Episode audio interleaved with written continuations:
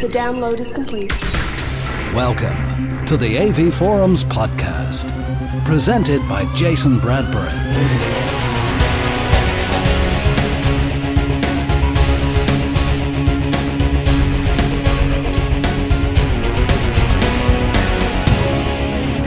Welcome to the 14th AV Forums podcast. In this episode, as well as the usual home cinema, DVD, and gaming news, we take an early look at X Men 3 and the new Star Wars original trilogy on DVD, The Brothers Grimm on HD DVD from Japan, and for gamers, Dead Rising for the Xbox 360. Plus, we also finish our look at the piracy debate by discovering why DVD reviews may never be the same again. And for the latest news from Toshiba, we talk to Olivier Van Wynendael. This week's this week's audio visual news.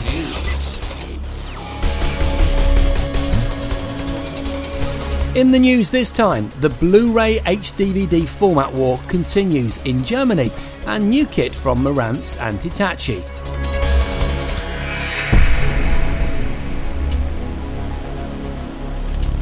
Two weeks is a long time in AV, especially if you're a high definition disc format. How do we know? Because both the rival Blu ray and HDVD next gen systems have suffered almost dizzyingly mixed fortunes since our last podcast. Starting with HD DVD, things started very positively, with the announcement during a packed press conference at the IFA Technology Show in Germany that the first HD DVD player, Toshiba's HDE1, will be launching in the UK for as little as £449. A very fair price indeed, it seemed to us. What's more, it was announced that this entry level player will be followed a month or so later by the £649 HD XE1, a step up model with 1080p upscaling as one of its extra talents. From here on in, though, things went downhill fast. First, the launch dates were confirmed as mid November for the HDE1 and December for the HD XE1, meaning that HD DVD is now only coming out around the same time as the first Blu ray players. In other words, HD DVD has lost the first out of the traps advantage it once looked like having. Second, as we wander around the vast IFA halls, we couldn't help but feel that HD DVD support was very thin on the ground outside the Toshiba stand.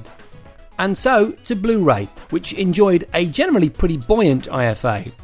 As well as the confirmation that HD DVD wasn't launching products in the UK until November, Blu ray benefited from an impressive volume of product support from a range of manufacturers. Unexpectedly, this support even ran to a Blu ray recording device for the home, due to be launched in the UK by Philips as early as November. This device is the MCP 9480i an AV media center which cunningly includes a Blu ray disc drive capable of playing BD discs and burning HD content onto BDR and BDRW discs for playback in other Blu ray devices. With a tentative price of around 2,300 to 2,500 euros, the MCP 9480i also carries a 320 gig hard drive built in digital and analog TV tuners, HDMI connection, DV input, and Intel Viiv functionality. Where things started to look less rosy for Blu ray, though, was the discovery that, as we've long feared, the prices for the domestic Blu ray players seem generally significantly higher than those of the first domestic HD DVD players. Then, of course, came the bombshell in the middle of the week that Blu ray's mass market champion, Sony's PlayStation 3 console, was having its European launch put back from November all the way to next March 2007. And since the delay is apparently down to production shortages of the key Blu rays diodes that make Blu ray work, questions have been raised about Blu ray's ability in general to A. quickly become more affordable and B. meet early adopter demand. It would seem the next gen DVD battle has plenty of legs left in it yet. And so to other news, and the unveiling by Marantz of an exciting new AV receiver equipped with HD upscaling and the THX Select 2 badge of assurance. The £1,000 SR7001 provides an impressive four HDMI 1.2 inputs along with AV switching and interlaced or progressive up conversion for all analog sources via provided HDMI output. All the SR7001's HDMI jacks are 720p, 1080i, and 1080p compatible. with other features of the receiver, including 32 bit decoding of all the latest sound formats, a claimed power output of 110 watt for each of the seven available audio channels, and Audyssey's room acoustic calibration functionality to help you set all of it up. Finally, in this podcast, we've just learned that Hitachi is about to launch a new home cinema projector. Built to replace the enthusiastically received PJ TX200, the new PJ TX300 is based around LCD technology and offers some very impressive specifications.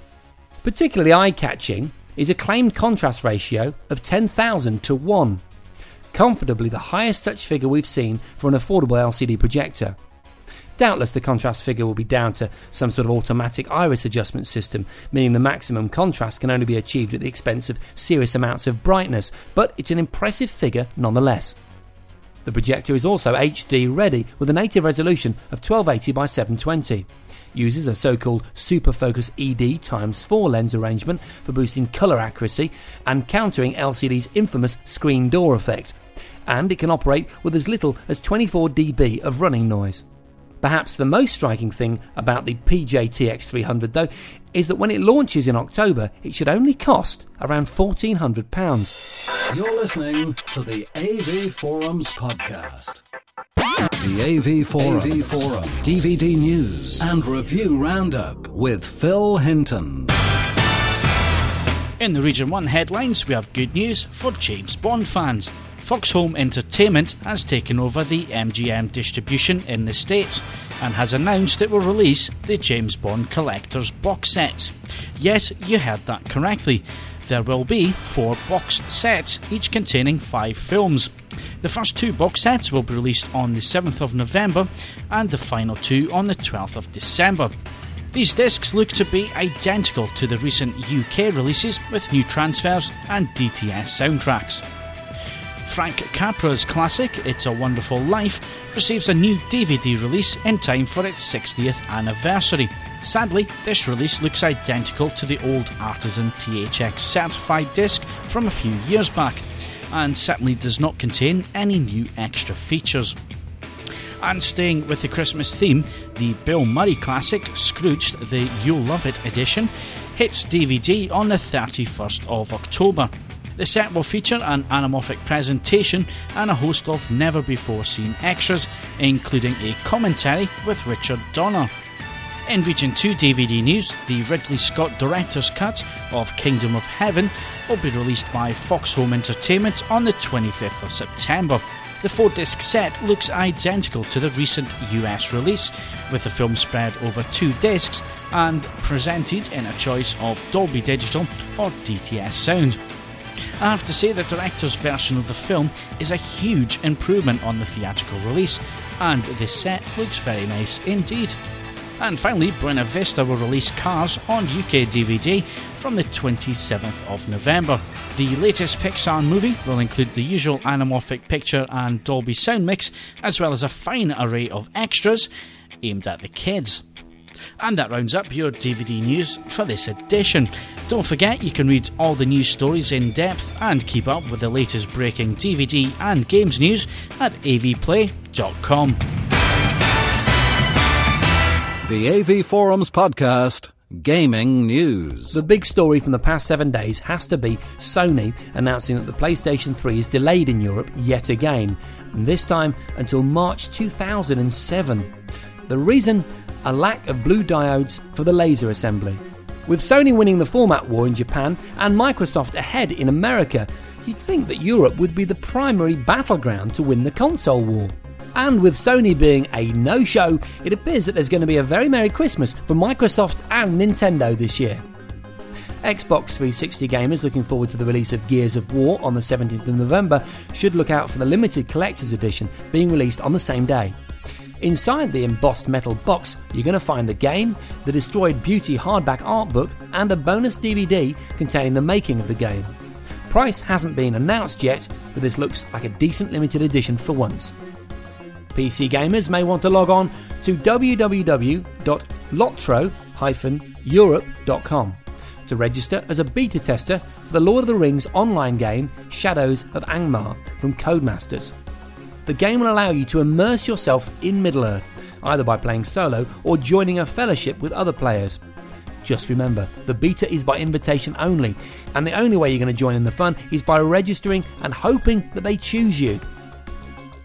Xbox 360 fans who haven't signed up for a gold membership will get a free trial courtesy of Microsoft. For a limited time, from the 20th to the 29th of September, signing in as normal will give you all the privileges of an upgraded account. The reason? Well, it's being sponsored by Microsoft Live Spaces. So while it's a marketing exercise, it's good news for people who only have a silver membership. And finally, Games R Studios have just announced Robotopia for the PC. The game is, in their words, an all action, fast paced shooter that takes you online to stage epic battles across a beautiful multi scrolling world. So it's an online shoot 'em up basically. However, it has a single player experience, so you could get up to speed before you make that jump to online gameplay. For more information and to download, go to www.gamesr.com. You're listening, you're listening, you're listening to the AV Forums podcast. This week's DVD reviews.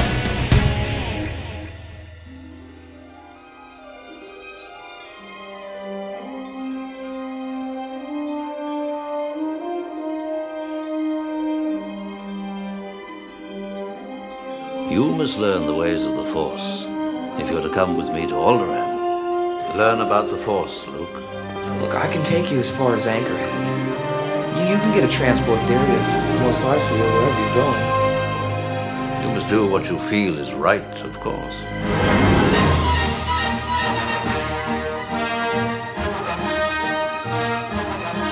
There won't be many people who grew up through the 70s and 80s that didn't have their movie going lives affected by the original Star Wars trilogy. The story elements used in A New Hope were nothing more than lifts from other well known movies and themes. However, it was the visual spectacle mixed with a dirty, well used universe and a sense of background that made Star Wars such a hit. There's no arguing that George Lucas's vision on filmmaking, as seen within his original trilogy, changed the way movies were made forever. The only summer box office smash before Star Wars had been Spielberg's Jaws, but now something more visually arresting had hit the screens and swept many a child and teenager from this period into a galaxy far, far away.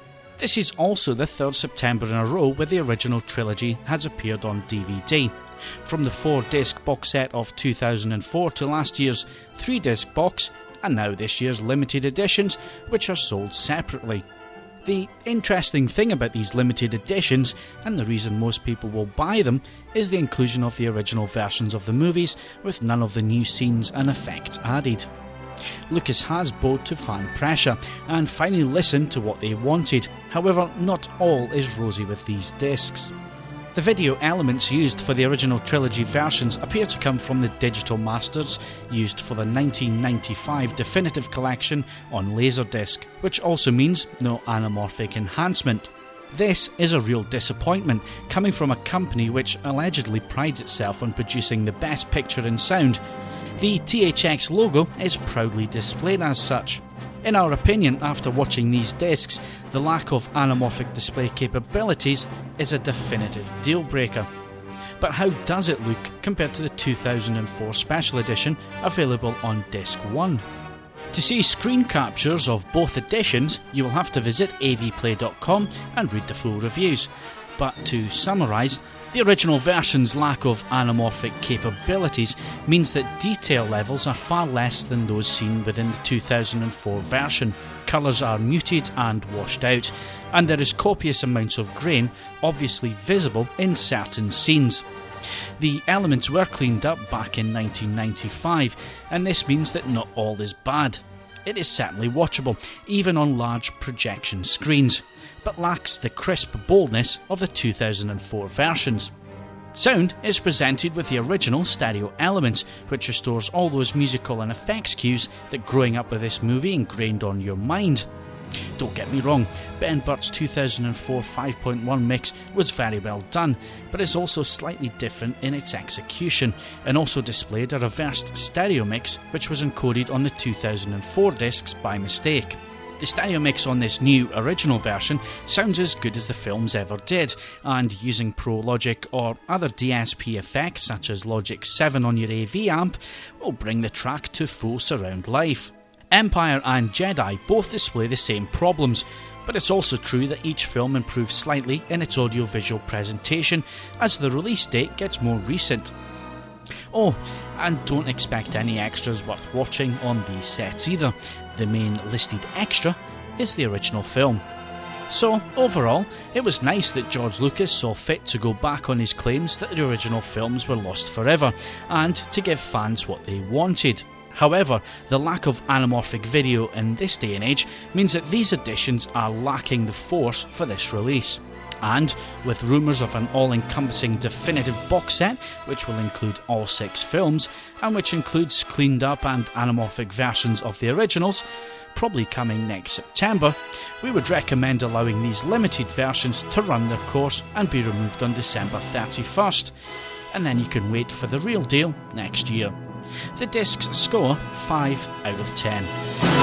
The Force will be with you, always.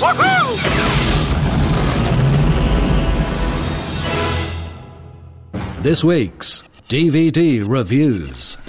Uh, well, we're from Kassel, near Frankfurt. well, we've heard about your missing children. Food for Charles. Hold your tongue, you old witch, or you'll get another ducking. Papa, Papa, Right. you can help us. Stay back. It's all right. They're the Brothers Grimm. People talk about them in Malzberg. They're famous. Right you are, son. The famous Brothers Grimm. Look at this strapping young lad. He is my daughter. And a fine wife he'll make some lucky man. The Brothers Grimm is a what if type of story. You know the sort. What if the Germans had won the Second World War? What if the Titanic hadn't sank? And what if Posh Spice could sing? Completely fictional stories, but with a basis in reality. In this story, the brothers are well known for their heroic deeds of slaying evil demons. Only thing is, it's all a scam. They are nothing but charlatans, arranging for demons to appear there before they stroll into town and vanquish the evil. For a fair price, of course. However, word gets back to Delatombe about the Grimm's conniving ways, and he is quite prepared to have the duo executed. The only fly in the ointment is one town by the name of Marbaden, which appears to be being conned by someone other than the Grimms, but in a similar manner. A decision is made that if the brothers reveal the fraudsters, they then may live. There's only one small problem with this the evil is real. This movie is Terry Gilliam's most commercial work, and as such has had some scorn by critics as it isn't up to his normal levels. However, I think that Gilliam Light is still entertaining. It's been reasonably well documented regarding how the studios and Gilliam clashed over the movie, and so I won't go into it here. Suffice to say that it may well have been a different movie without their involvement. Regardless, I enjoyed this movie with all its quirks and humour throughout, and you can't go wrong with Monica Bellucci shoehorned into a bodice, can you? Being a Japanese HD DVD, I was concerned initially that it may not play in my American machine. I know region coding isn't in effect, but as this was my first non US title, I was a little bit wary. Thankfully, and as expected, there was no issues on playback, and I have to say that this is a wonderful transfer. In fact, I'd go as far to say that it's in the top three picture quality wise of all the titles I've reviewed thus far. It's incredibly sharp and detailed, with superb colours that leap from the screen. Comparing the Red Riding Hood cape on this title to the DVD counterpart is an astounding difference. Sonically, it's as good as it's ever been, although I didn't have the chance to compare it to the Japanese DVD release, which has a DTS soundtrack. However, it does have a very detailed and engrossing soundtrack, but I will have to admit that I had to turn up the volume a little more than other titles. The most interesting thing with regards to this title is that at the time of writing, no US edition has been announced, but the Blu ray version has been. This only highlights the difference between the US and other markets, as the Region 1 DVD was a Dimension movie, and unless Disney changed their stance, it won't appear in the US market. As a movie, this scores 6 out of 10, but the picture quality is very, very good indeed. This week's DVD reviews.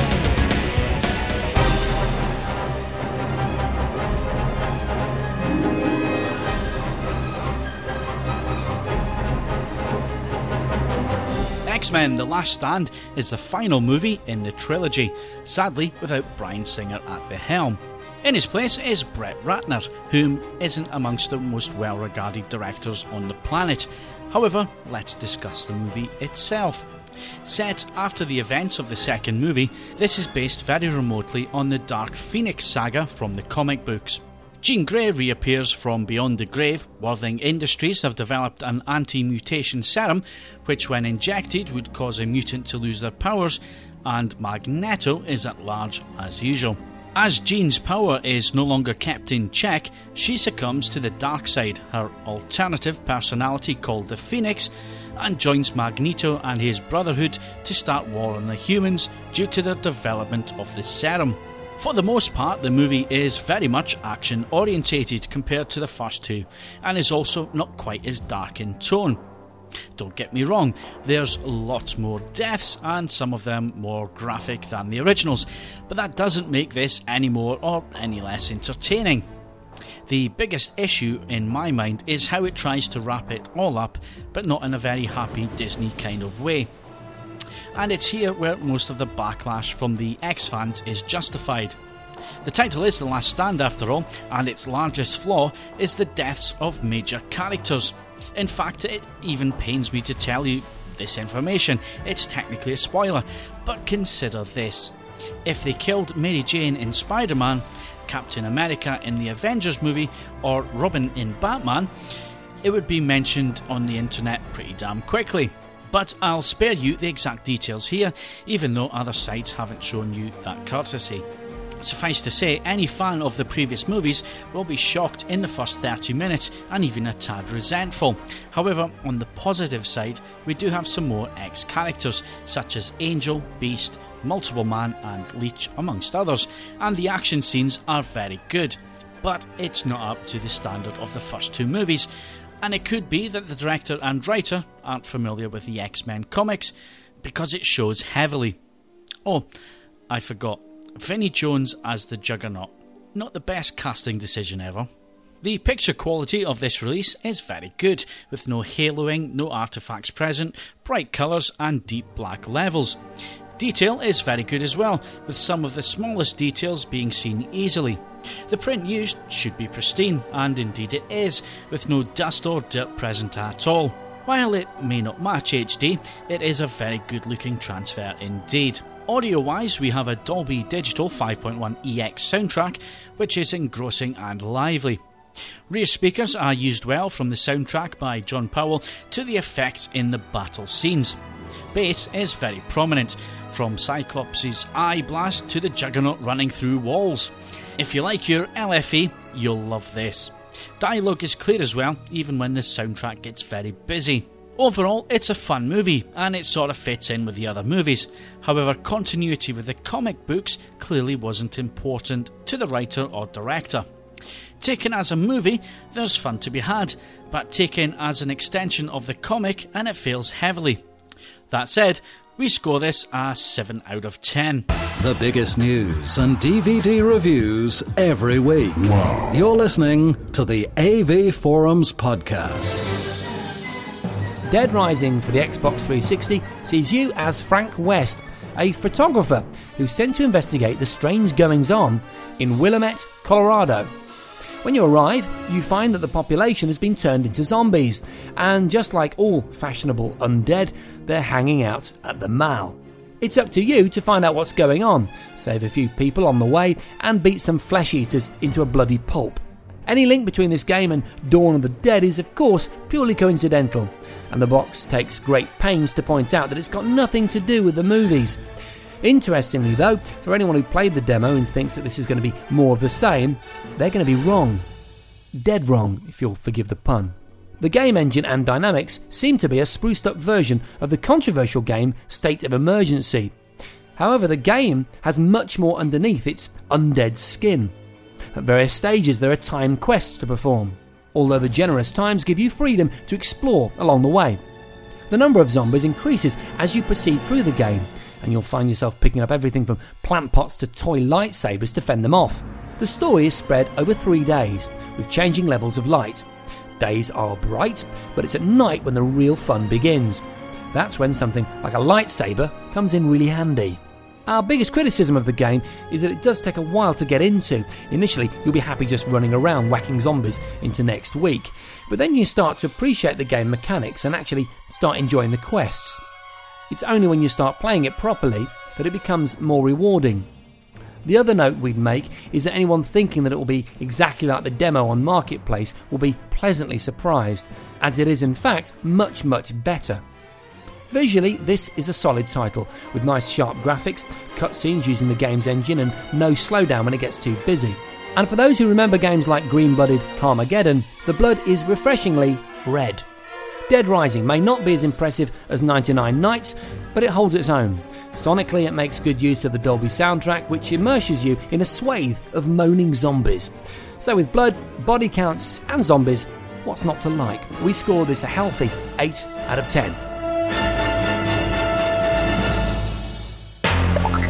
Channel check.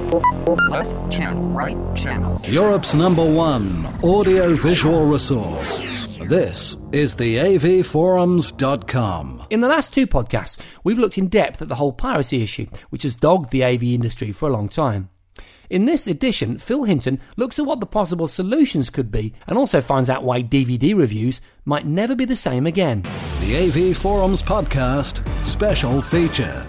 So, after talking to forum members and interviewing the industry's watchdog Fact, we come to the final part of our focus on piracy. We have heard about forum members downloading and piracy experiences, and most, if not all, agree that in certain circumstances, most have used copyrighted material in ways that the industry might not have approved of.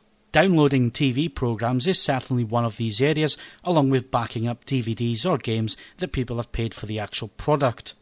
It also appears that most AV forums members take quality issues very seriously, and certainly hate the professionals such as the eBay pirates and the car boot sale marketeers. However, many also don't believe the hype that bodies such as FACT use to try and discourage piracy, such as saying that all the money goes to criminal gangs. So, for this last part, we talk to the DVD press to see what their views are on piracy and how the battle against piracy is affecting DVD reviews. So, what is Steve May, editor of Home Cinema Choice's view on the piracy issue? To be honest, I think my principal objection to pirate movies is more performance related than moral. I just don't want to watch films that look and sound awful. On a recent trip to the Far East, I visited a Chinese market in Kuala Lumpur. With me were several key journalists from a number of UK home entertainment magazines. Much to my total amazement, all of them descended like flies on the local hawkers of pirated software. Their movies were cheap, just a couple of quid each, and included all the big box office hits of the time, just like you might be offered by someone in your local B&Q car park. They were obviously going to be junk, and I stayed well clear, but the guys on my trip snapped them up anyway. Sure enough, when we played the discs back on a PC at the hotel, the movies had been shot with a camcorder in a local cinema. The quality was hilariously bad. It just goes to show that even people who should know better can't resist what seems an illicit bargain. Clearly, no matter what DRM technology is employed on packaged media, the bulk of pirate movies will continue to be stolen from cinema screens direct. If you love films and home cinema in general, buying any pirated software is just a false economy. Most would probably agree with Steve's point of view in terms of quality, but there is a more sinister angle taken recently by the film companies who supply magazines and websites with review DVDs. As the editor of avplay.com, I have battled with the PR companies at some length over their distribution of review material. For those who don't know, review sites like AVPlay and magazines like Home Cinema Choice rely on film companies to supply us with advanced check discs. Basically, these are the finalised product but without any artwork or DVD box. The discs are the same pressings that the final commercial product uses for its full release. By getting these discs, we can evaluate the transfer on our reference systems and give an accurate assessment on the audio visual quality. However, for the past 18 months, many companies have stopped supplying such discs, and even worse, adding text messages over the disc transfer, which makes reviewing impossible. When these problems started becoming more prevalent, we took the decision to refuse to review UK DVD content which had such restrictions. But if it was affecting us as a website, it must also have had an impact on the DVD magazines too. I had a friendly chat recently with Anton van Beek, former deputy editor of Total DVD magazine and more recently the news editor for Home Cinema Choice magazine. I started by confirming that Anton had had the same problems, most notably with DreamWorks to start with. Yeah, uh, unfortunately, it's it's only got considerably worse since then. Um, DreamWorks was just kind of a drop in the ocean uh, compared to what's come since. Since that point, we've had cutting at the companies. Universal very quickly got in on the act of uh, timecode stamping and property stamping all of their major kind of tentpole releases. Then I think it was Entertainment in Video who were the next ones after Universal that really kind of started taking a stance on this. Uh, and they, their PR anyway, um, informed us that with regards to all what they considered their tentpole titles or their major new releases, uh, they simply wouldn't be issuing check discs at all. Time-coded screener discs the kind that are sent out to the uh, you know video rentals and that kind of places, containing just a widescreen transfer of the film, time coded with none of the menu screens, and a stereo soundtrack would be available if we wanted to watch the film itself, but none of the extra material and certainly nothing kind of uh, that would give any indication of the quality of the finished DVD would be available. Then, in quick succession, I think it was Warner Home Video, we were informed that they were taking exactly the same approach. Uh, and then swiftly after that, it was Buena Vista who came in informing us that from now on there would be no check discs for any of their titles, back catalogue, new or TV. So, what's the stance that they've given you then? Um, their their opinion, you, you know, the vague reasoning they give, all of the companies have given for this is that great word piracy. That's that's the one reason you can't get into any more depth from it or anything else. They seem to be under this belief that as journalists apparently we kind of nip off, you know, at lunchtime, burn off a few hundred copies, give them to the guy who walks around the pub, flogging copies of them. Uh, when in fact, you know, it doesn't take an idiot to see that as soon as a film's released theatrically in the States, there's versions of those, you know, pretty much straight DVD rips available, downloadable from the internet. Why do you think they're given the, the piracy stance then? Do you think it's an easy cop out for them? I think it is in a way, yeah. Um, you know, it's obviously keeping production costs down in terms of the discs and things because they're just replicating these very cheap screeners. Um, I'm sure there are concerns about piracy as well. Don't get me wrong, you know, it is a big concern for the industry. But it's clear that they're looking in the wrong direction. You know, they've got to be looking much closer to home for this because these things are obviously coming straight out of things, you know, facilities much closer related to the studio around the time of, of theatrical release.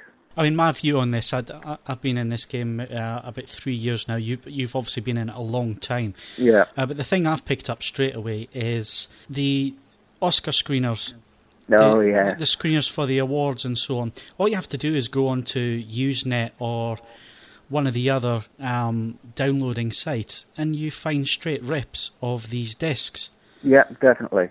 So is is that not where they should be looking? Not at the journalist who, at the end of the day, I mean, speaking for myself, you know, we, we review the stuff on high end kit at the end of the day, um, because we're all enthusiasts. We write yeah. for enthusiasts, so they're obviously, you know, they're, they're using that as an excuse, aren't they? They are blatantly. I mean, you know, there are clearly serious problems somewhere in the system that's allowing, you know, whether it's the Academy Award or you know the for your consideration rips, as I think they're becoming known because of the messages that pop up across the bottom of the screen. Or, you know, I think it was Shrek 2 was one of the first ones I heard of where, you know, there was basically a rip of the finished Region 1 DVD online weeks after the film itself had, you know, been playing at cinemas. Uh, so there's clearly serious, you know, problems within the system. Uh, and they're looking at journalists as the easy cop-out way, and along the way, you know, that saves them a bit of money and I think that journalists unfortunately, because of the standards of you know several of the publications, and I'm not going to go into naming names or anything here, but I think anybody with any sense can see what and who they are, who don't care about this anyway, don't wait for finished discs to you know review anything on. I'm more than happy to have seen a film in the cinema, get bunked a couple of VHSs with the extra features on, write up a review recommending the DVD version to its readers. Uh, because magazines and things have taken a stance accepting that kind of thing anyway, um, they just you know see this as an easy option. And and that's one of the things, isn't it? I mean, that's that's one of the things I noticed straight away um, when I started dealing with PR companies was the fact that they were sending you stuff on VHS. Now, yeah. how on earth can you review a DVD on a VHS tape? It's just not possible, is it? No, not at all. I mean, you know, that was, I think that was a very early thing on the Total DVD. I mean, I was with from on board with Total DVD from I think it was about issue four or something. And even back then, we were getting sent VHSs and things. And at that, you know, this is long before even timecode DVDs became an issue. Um, and back then, you know, we set it out very plainly to all the PR companies that if what we were receiving wasn't indicative of the final, you know, finished retail version in terms of the full interactivity, the all of the sound mixes in the state, it would be the transfer encoded in the same, you know, bit rate and everything else as the finished version would be, then we weren't going to look at it. Uh, unfortunately, it tends to be an odd thing with PR companies because I remember it was only a little while ago. I think it was only about a year or so ago. I can't remember which title it was, but it was a Warner video release, one of their majors. Uh, and they certainly had check discs for it, but they weren't sending them out. You had to go around to their facility to watch them. Um, and obviously, it was a case of explaining to the PR company that we needed enough time to watch the entire film with the sound mix in full 5.1 and go through the extras. And they dumbfoundedly came back to us saying, "Oh, so we can't just do it in our boardroom with, you know, a 32-inch uh, 4x3 screen and the spe- and the speakers built into the TV." And asking us to explain exactly what a 5.1, you know, surround system was. So if the PR companies dealing with the titles aren't that au fait with the technology anyway, then it's not a massive surprise that they think it's perfectly okay to send out materials on VHS. So, what do you think um, the solution to the problem is. Is there a solution to the problem? I honestly don't know. I really don't. I, you know, in my wildest dreams, I'd like to go back to the period where, certainly as far as journalists are concerned, they're treated with some modicum of respect and, you know, loyalty and integrity and sent check discs that are, you know, indicative of the finished product. There was a long period where that happened, and it didn't involve us all running off and burning off copies of all their DVDs. Uh, I think the problem is the studios, as I say, have got to start looking a lot closer to home for where these problems are. Do you think it's a fact that maybe DVD's gone so mass market now that they don't really care about the enthusiast who goes out and spends thousands of pounds on, on equipment and then spends, you know, a couple of hundred quid every few months on, on films? Do you think that they just don't care anymore? Uh, I think to a certain degree that is true. That there's no getting away from it. You know, um, the costs of DVD have fallen to the point now where obviously, you know, everyone's looking at, every studio is looking at HD DVD and Blu-ray as possibilities as a way of making money again. And, you know, the enthusiasts are just a very small section now, unfortunately, of what is generally considered a mass market medium. And so, you know, as far as they're concerned, if they're alienating a very small fraction of the audience, they aren't that bothered as long as they're getting, you know, their two pages worth of material into something that's feeding a much larger kind of spectrum of the market. So there you have it. The film companies, for their own reasons, best known only to themselves, have stopped supplying genuine reviewers like AV Play and Home Cinema Choice with review discs. This then means that UK DVD reviews are now thin on the ground where enthusiasts really need them. Gone are the days when we could review in depth new releases for picture and sound quality, and those sites and magazines who still produce early UK DVD reviews are certainly not doing so from any official release material and have certainly not viewed the final product, so you've been warned. Home Cinema Choice and AV Play will produce reviews of suitable finalised material, and if it's not forthcoming from the studios, it most probably won't get reviewed by either of us. And the reasons given by the studios for their stance? Piracy. And that just shows what little respect these film companies actually have for their enthusiast market, and it is really sad. Our advice to these multinational companies try looking closer to home to find your pirate leaks and stop punishing the journalist and review websites. As at the time of writing this, a leaked copy of the Da Vinci Code has found its way onto the internet, and it was from a rental disc. And that rounds up our look at the various ways in which piracy issues now affect the AV industry in general. We're certainly not going to preach to any of our listeners on whether you should or should not pirate material. You are all adults at the end of the day. Home cinema fans want quality, and to buy pirate material is simply a false economy. But it would appear that it is this enthusiast market who are prepared to pay for quality and who want in depth reviews of titles, and who, let's face it, buy the most DVDs per head of population that are being given shoddy treatment by the DVD studios. So you now have all the material over three podcasts to make your own minds up on this issue, and please feel free to discuss this matter at length on the AV forums. The highest definition. Definition. Definition. This is the AV Forums podcast. In an exclusive interview for the AV Forums podcast, Olivier van Wijnendaal from Toshiba Europe agreed this week to discuss all things HD DVD. So I started by asking Olivier if they had release dates for both the company's European players. Yes, of course. We will launch the first player, the HD E1, middle of November, and uh, the high-end player HD XE1 will be launched middle of December. And can you tell us what price these machines will be in the UK? So they should be around 449 pounds for the HD E1 and 599 pounds for the XE1. Do you foresee any component shortages such as the blue diodes? Is that a concern? After all, Sony claim that that's what's delayed the, the PS3 launch until March next year. Uh, this is not what I understood as far as PS3, but uh, maybe you could ask to Sony uh, for more details. Uh, we have no concern with the blue diodes supply, as far as I know. Uh, in, in, the case of PS3, it is more a problem of implementation of the blue uh, diodes into the Blu-ray drives. I could understand than uh, the blue diodes availability themselves. Well, re- regarding HD DVD, uh, we don't have uh, such a concern at all. The designs vary a little bit from the sleek US machines. Um, what was the thinking behind the UK designs? Uh, the thinking was to offer machines which are slimmer, uh, more user friendly, and more, uh, I would say, conventional in their design compared to the DVD player. Because the HD DVDs are the next generation of DVD players, and we wanted to, to follow the same trend as for DVD in terms of design. Uh, those two products are based on our second generation chassis, so uh, components are much more integrated inside.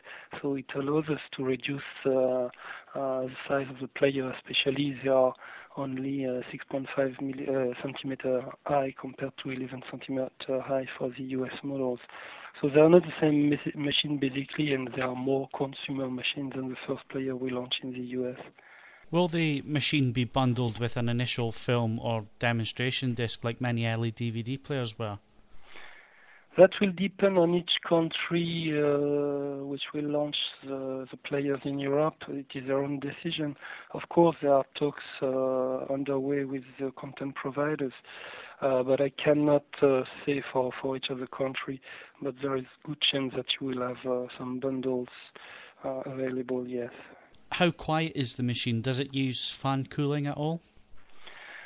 Uh, I can't say at the time being until I have checked the very latest uh, samples, and this will not happen, happen before a few weeks. So let's see uh, what will be the result. But yes, there's some cooling because it uses some processors as in the first machine.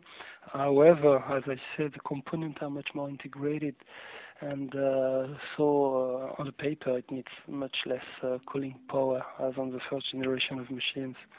And how fast are the machines likely to boot, and how quickly does the HD DVD disc load?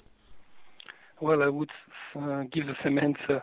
I need to check the final sample uh, once uh, all hardware and software are, are, finalized.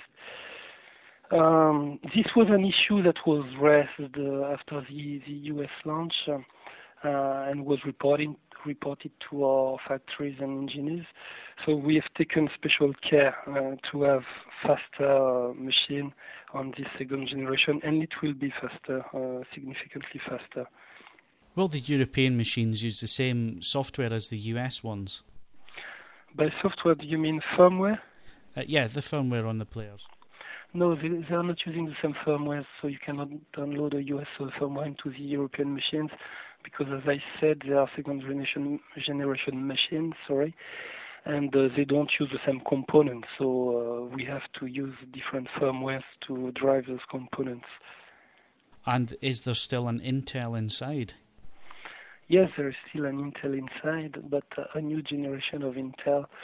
Uh, I don't know the very details at the time being, but uh, I, seems to remember that it is uh, a Core Duo 2 processor, so much faster than the Pentium 4 you had on the first machines.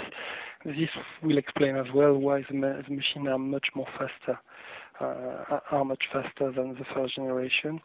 This Intel processor is mainly dedicated to handle advanced content features, and there is a, a specific video processor and some other processor for other tasks of the machines. And are the machines PAL and NTSC capable? I.e., will I be able to play my uh, NTSC Region 2 DVDs in the player? Yes, they will be able to do that uh, normally, but the machines are coded, are region coded for DVDs uh, as per the specification of DVD Forum for DVD. So, but uh, both machines are compatible with PAL and NTSC, basically, yes. Will the machines have USB sockets like the the, yes. the US machines? Yes, they do. They have two USB sockets uh, on the front of their panel. And what are Toshiba's plans re the HD DVD launch and advertising? Is Microsoft helping with their add-on here, or I mean, is it going to be a coordinated all-in-one HD DVD launch? I can't comment on Microsoft's plan. Uh, you should ask them, I guess. Um, as far as Toshiba, we will concentrate uh, our launch on educating con- consumers uh, and also retailers to the format. The issue is not the same as we had in the US, where HD penetration is much higher thanks to broadcast, because HD TV started Uh, as a broadcast uh, around 1998, uh, and now many channels are broadcasting HD programs. This is not yet the case in Europe. There are a few programs available, of course, but the consumer's perception towards HD is not as good as in the US. It's not as well known as in the US.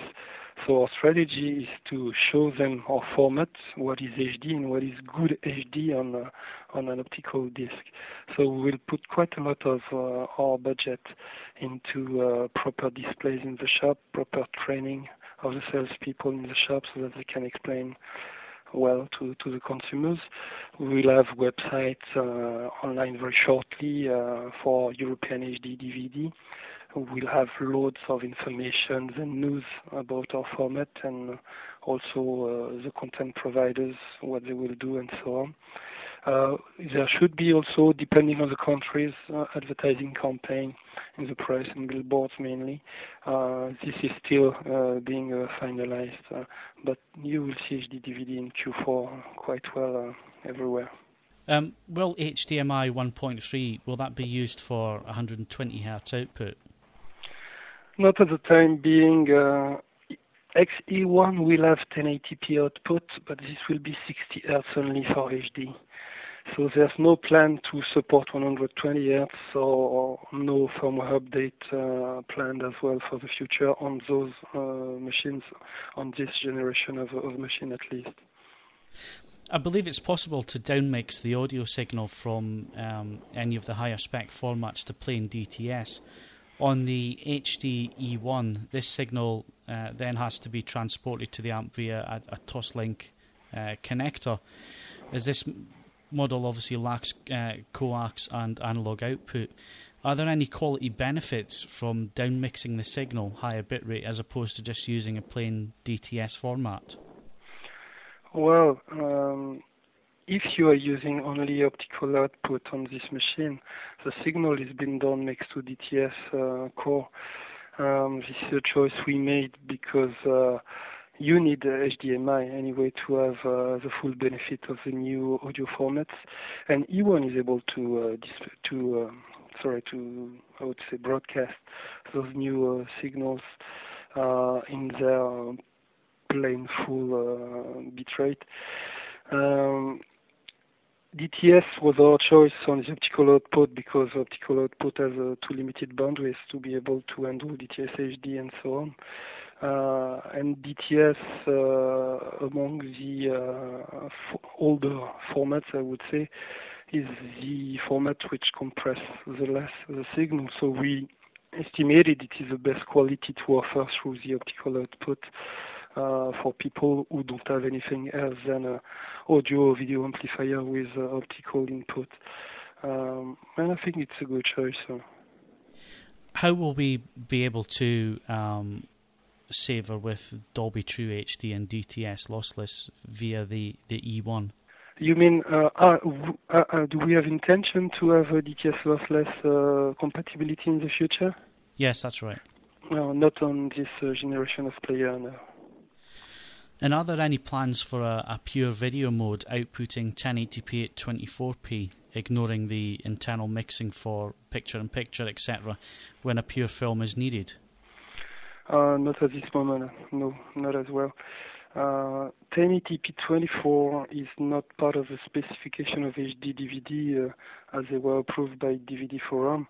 There might be some change in the future, and at that time, if it happens, we will uh, implement them uh, the, into our, our machine, but our next generation machines. Uh, but for the time being, I can't say. Will 1080p output be straight from the disc, or will the player be using 1080i deinterlaced by a separate chip? uh, the same way as the the HD DVD recorder does it in Japan. Yes, the XE1 will output 1080p uh, via 1080i conversion first, yes.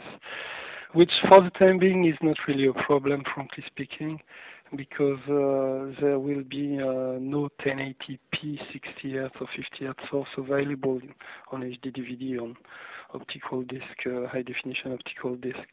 So there's no loss of quality in the process uh, an XE1 can output uh, directly uh, a 1080p signal, but it will go through a 1080i stage before, yes. And will you add 1080i at 50 Hz with firmware? And are the studios likely to use this at all? Yes, this is an important question.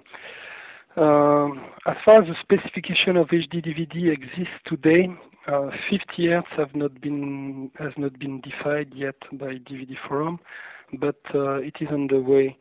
And uh, all tools for 50 Hz and uh, specification of 50 Hz will be finalized by April next year.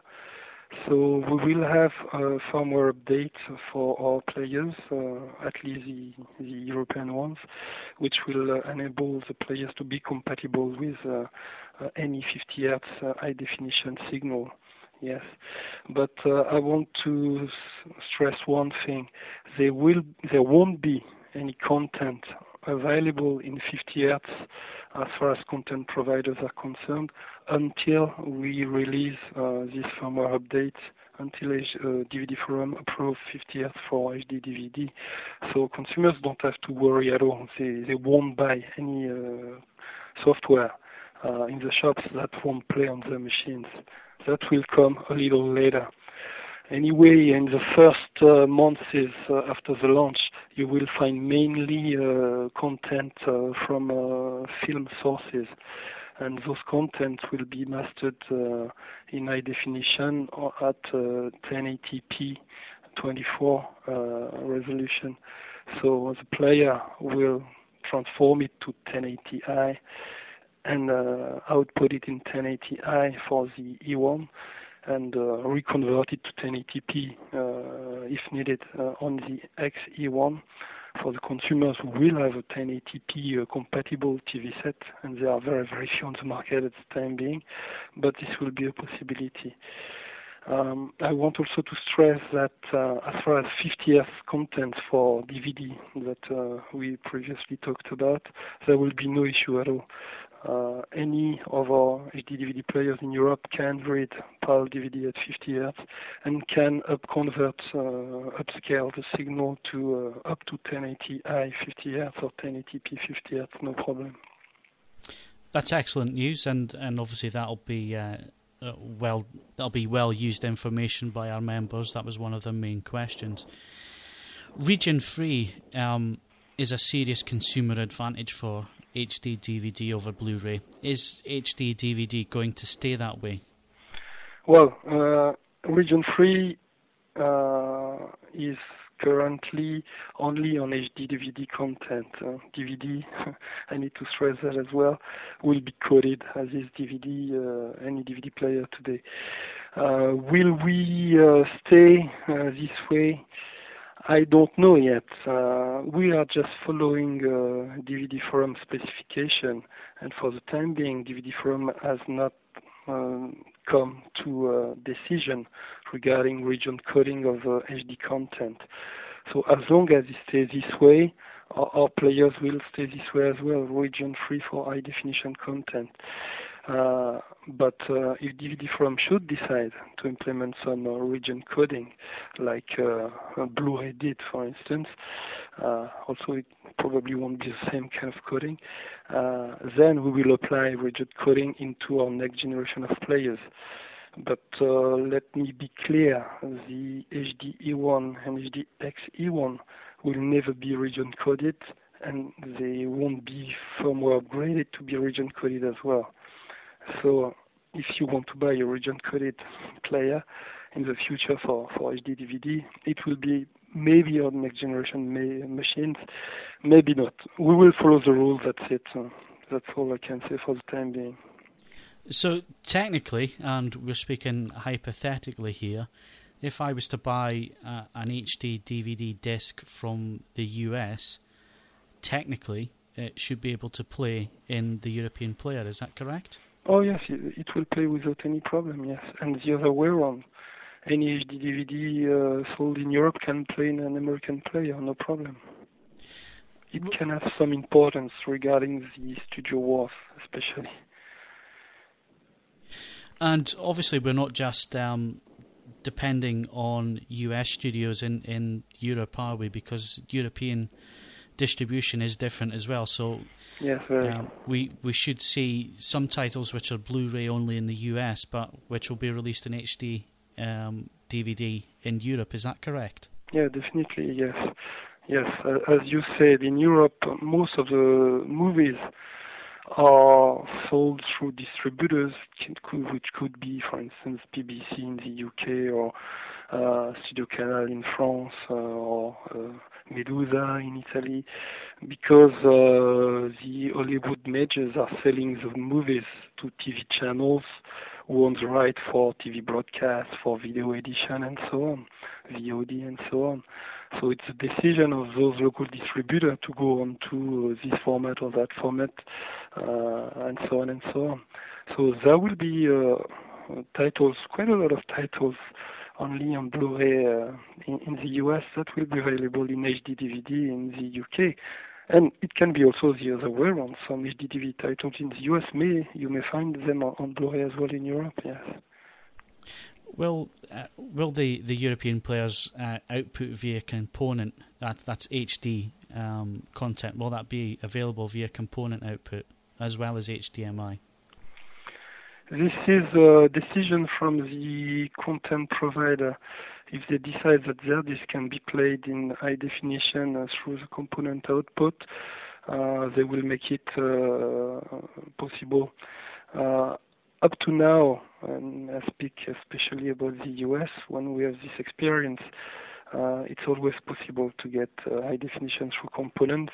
They have not used yet the image constraint token, which is part of the AACS, which uh, disables the component output in HD. And uh, well, you you should have uh, you should ask uh, to the different studio what is the position on this point regarding Europe. But I guess it will follow the same rule basically, and at least for a few years course, we don't have to forget, and uh, we know that that uh, people will buy HD DVD. A lot of them will be early adopters, as we call them, and uh, many of those people have purchased uh, high definition sets already a few years ago. Uh, it could be a projector, or, a projection TV, uh, or even a flat panel TV. Which does not have DVI or HDMI input. So um, why would we, why the studio would avoid those consumers to be able to watch HD on component input. This would be quite unfair. So I guess uh, why they did not do that in the US up to now is they don't want to punish uh, most of the honest consumers uh, because there are some uh, people which don't follow the rule and would make uh, analog copies of this HD content. So up to now, it is possible to do so, and I guess a lot of titles in Europe will be uh, exactly the same, will follow the same rule. What video scaling is employed by the European players, and will you be able to bypass that to use a standalone scaler? Um, will we be able to use multiple output refresh rates such as 48 Hz, 72 Hz, 120 Hz, etc.? Uh, we don't disclose uh, what component we use for the upscaling, but it is you know, quite a high-end solution. What you have seen of the US player uh, will be implemented also on the European player at a still better level. So both players will be excellent upscalers. Um, you won't be able to bypass, as far as I know, I'm not an engineer, but as far as I could understand, you can't bypass, by, uh, or you can just get the signal through HDMI or, or, component and connect it to an external scaler. But there, there's no possibility basically in both machines to uh, change the refresh rate directly on the machine or so on. One problem that, that has been noticed by those who have imported um, the HDA1 from the States is that um, if the handshake is broken between the HDMI uh, connectors, uh, when you switch back to HD DVD, you have to start the disc all over again. Um, will the European players be the same, or will that the the player go back to the last po- point on the disc that was being watched? What I can say is I need to check the final sample to confirm.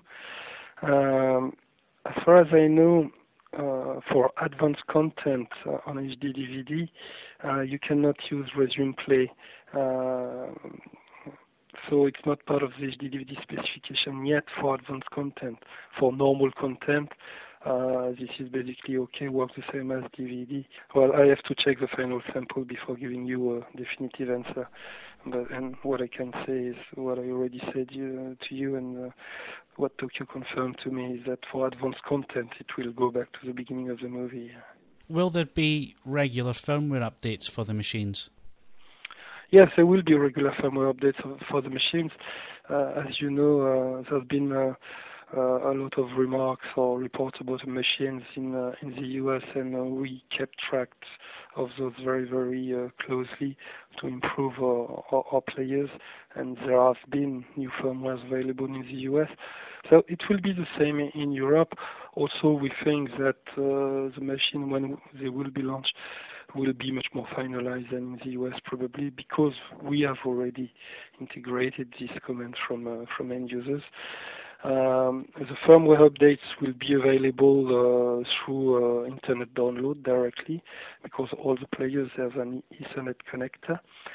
So you are able to uh, upgrade the firmware if your player is connected to the broadband internet simply by uh, using your remote control, and it will uh, stream it from the net, or if you are not connected, or if your player is not connected, of course you can get it uh, from your PC and burn it onto a CD-ROM or DVD-ROM and or DVD-R, cd or DVD-R, and uh, and play it with uh, with the HD DVD player. It will update or Toshiba can send a disk to any users who can do that, who can burn a disk. It's no no problem. Everything will be implemented so that uh, it's quite easy. It will be quite easy to upgrade the machines to the latest firmware. This will be especially important to get 50 Hz uh, compatibility on HD DVD. Will the, the new players uh, play 45 gig discs, the dual layer 45 gig discs? I can't say at the time being because the 45 gig disk have not been approved yet by DVD Forum. So 45 gig disk has been uh, tested and validated by Toshiba and by Memory Tech. Uh, we have uh, had no demand from any content provider for such capacity on HD DVD yet. But we intend to propose it to DVD Forum so that the disc will be approved and then any content provider can use it. Um, this will be done in the coming months, uh, but I cannot comment on the compatibility yet until uh, this disc is approved by DVD Forum, because as ever with DVD Forum, they can have some change of specification, and uh, so it's really too soon to say now. Then the if, if the player can be upgraded to play a triple layer disc, I can't say as well because there might be some hardware uh, to change or, or to upgrade, and I'm not sure. I don't think it will be possible in this generation of player, but it might be only a firmware upgrade that will make it possible. And when will we see other brands other than Toshiba making standalone players? Well, I would like to tell you, that uh, I'm absolutely not entitled to speak on behalf of other manufacturers today because I'm Toshiba and I'm not HD DVD Promotion Group. Uh, there will be soon for Microsoft, as you know. They have already announced their uh, uh additional uh, accessory HD uh, DVD drive for their Xbox 360. And uh, what I can tell is that there will be additional uh, manufacturer selling HD DVD in, uh, well, uh, rather near future, but I cannot say who and when. How many players do Toshiba plan to sell in Europe this year and next? So, of course, forecasts are always forecasts and uh, depends, uh, can vary based on consumer demand. Uh, what we can see is we made a very good IFA show in, in Germany with very good acceptance of our machines by the press, by our dealers, and uh, by end user con- consumers who saw them. And our forecasts are rising. Uh, our plan is to sell uh, 100,000 players before the end of the year. At, at timing, well, it was a plan before IFA ended.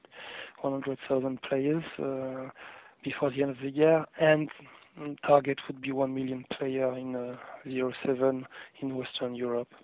It looks like Blu-ray um, might actually launch in the UK before Toshiba. Does that worry you? No, not at all. not at all, because we won't be on the same positioning. Uh, because we will have two machines available at uh, affordable, reasonable prices because uh, don't do everything. Content is very important as well in the consumer perception, and uh, there will be uh, good and quite a lot of content available. Um, because also, let's see if the Blu-ray players will be available indeed. Uh, and this I can't comment on behalf of uh, the few brands who have announced player. Uh, so let's see what will happen. What I can confirm is our player will be there in November at the price we've, uh, we have announced, and uh, we can discuss also about the, the software, the, the, content, which will be available. There will be uh, stuff available for HD DVD from November. Why do you think UK buyers should choose HD DVD over Blu-ray? What's the big reason that they should do that?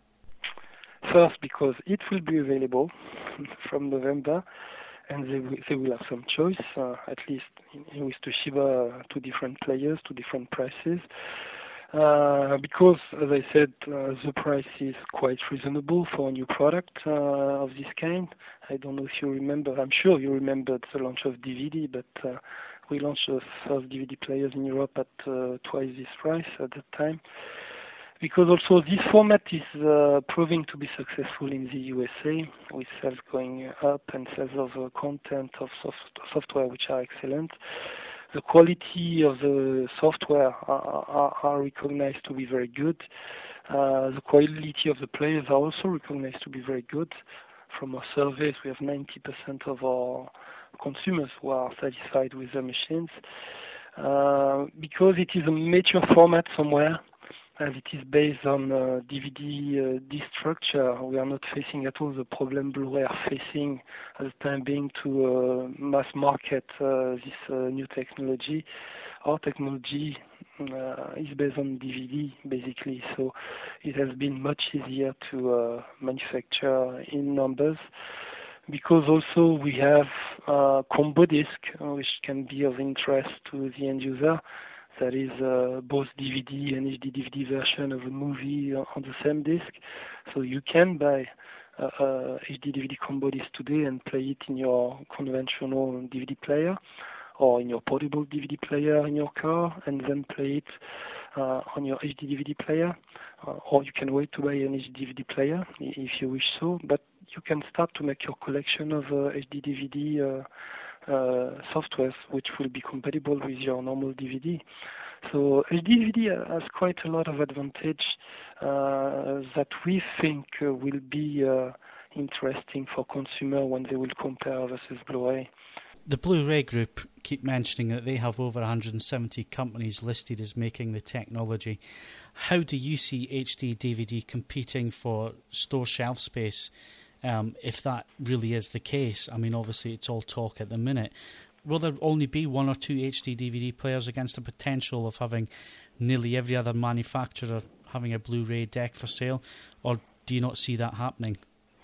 I don't want to be too aggressive versus Blu-ray but uh, that's one of the things of Blu-ray. There's a lot of potential, but there's not a lot of things which are actual today.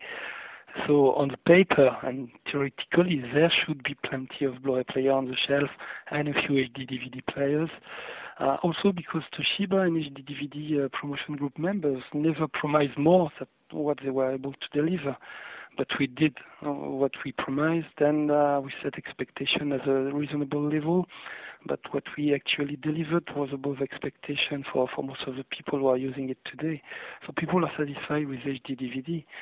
So you will see that at Christmas on the shelf of the shops, you will have more HD DVD players than Blu-ray players to sell, and more choice for HD DVD. Uh, so it's not a concern for us at all.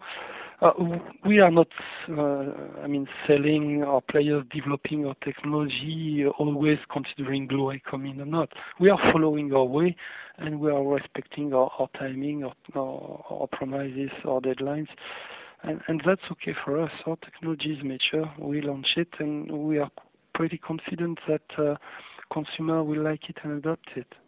What are Toshiba's plans for releasing a, an HD DVD recorder in the UK? Will it be a viable option for recording, say, Sky HD services, etc.?